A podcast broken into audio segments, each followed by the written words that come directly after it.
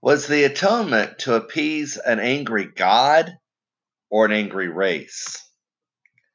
Romans 5 8 says, But God commends his love toward us in that while we were yet sinners, Christ died for us. Was the atonement and sacrifice of Christ a matter of vengeance? Did God the Father send his Son to die because he needed to see someone suffer for the rebellion?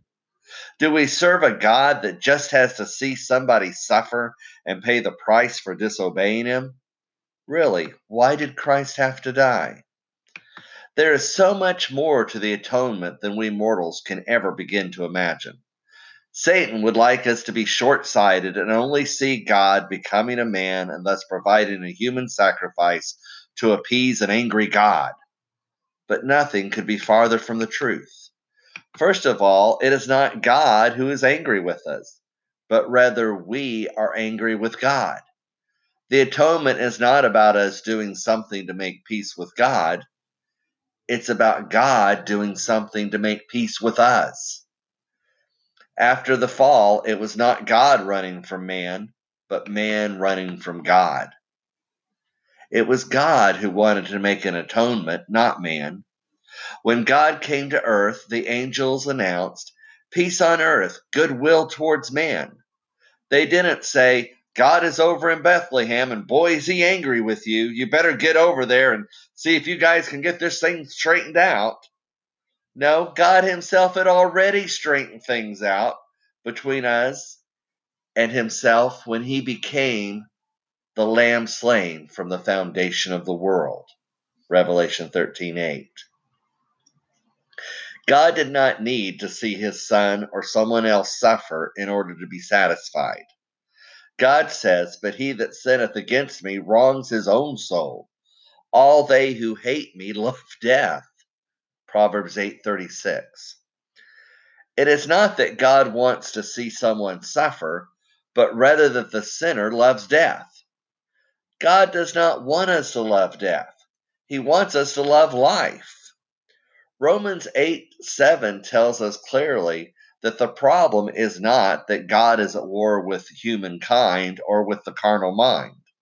The carnal mind is at war with God. So, why is the carnal mind at war with God? Because we've bought into Satan's lie that God is not a God of love, that he's really quite selfish and only thinks of himself. The carnal mind also believes that only Satan and his lawless society can make us happy. Satan has deceived the human race into thinking that God is a selfish tyrant, forcing people to worship him and obey his laws because he's so wrapped up in himself. Satan deceived the human race and even a third of the angels into thinking that Satan is more concerned about our welfare and happiness than God is. This is why there needed to be an atonement. Not so that an angry God could see someone suffer, but so that humanity could see the real character of God and the real character of Satan. God provided an atonement, not so much for our sin, but because our minds and attitude need to be healed. Salvo comes from the word, I'm sorry, salvation comes from the word salvo, which means healing. The Bible states Jesus came to save his people from their sins. What this actually means is Jesus came to heal us by removing Satan's lies from our minds, which is one of the things he does in the work of cleansing the sanctuary, cleansing our mind from all of Satan's lies about God so that our attitude towards him can be healed. The atonement on the cross was not just for our benefit, but it is also to reveal God's character more fully to unfallen beings. Satan uses pagan religions and pagan gods to skew our understanding of the Christian religion and the true God. In pagan religions, the people make human sacrifices to get the God to accept them. The Aztecs were making human sacrifices up until the 1500s in order to get the sun to rise the next day. They thought the sun would not rise unless the gods saw them making a human sacrifice. In Christianity, it's the exact opposite.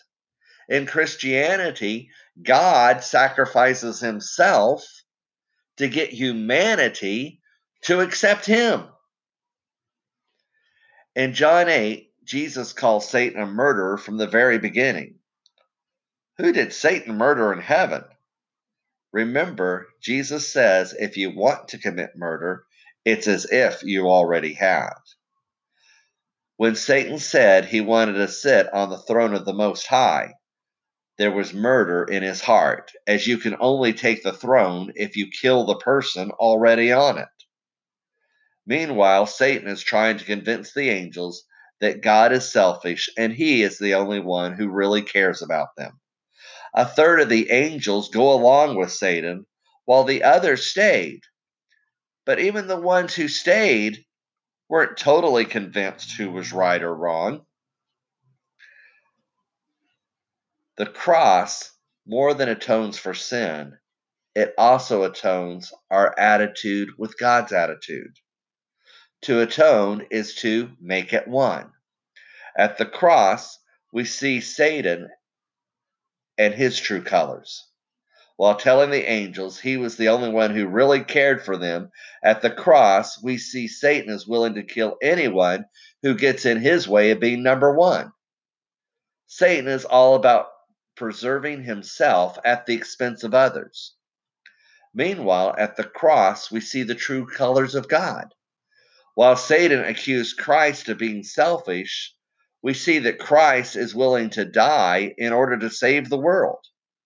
Christ wants to preserve others even at his own expense.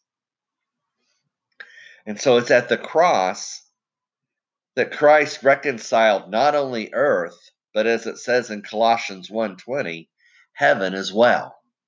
Now the unfallen angels as well as sinful man at the cross see the true character of Satan and the true character of God.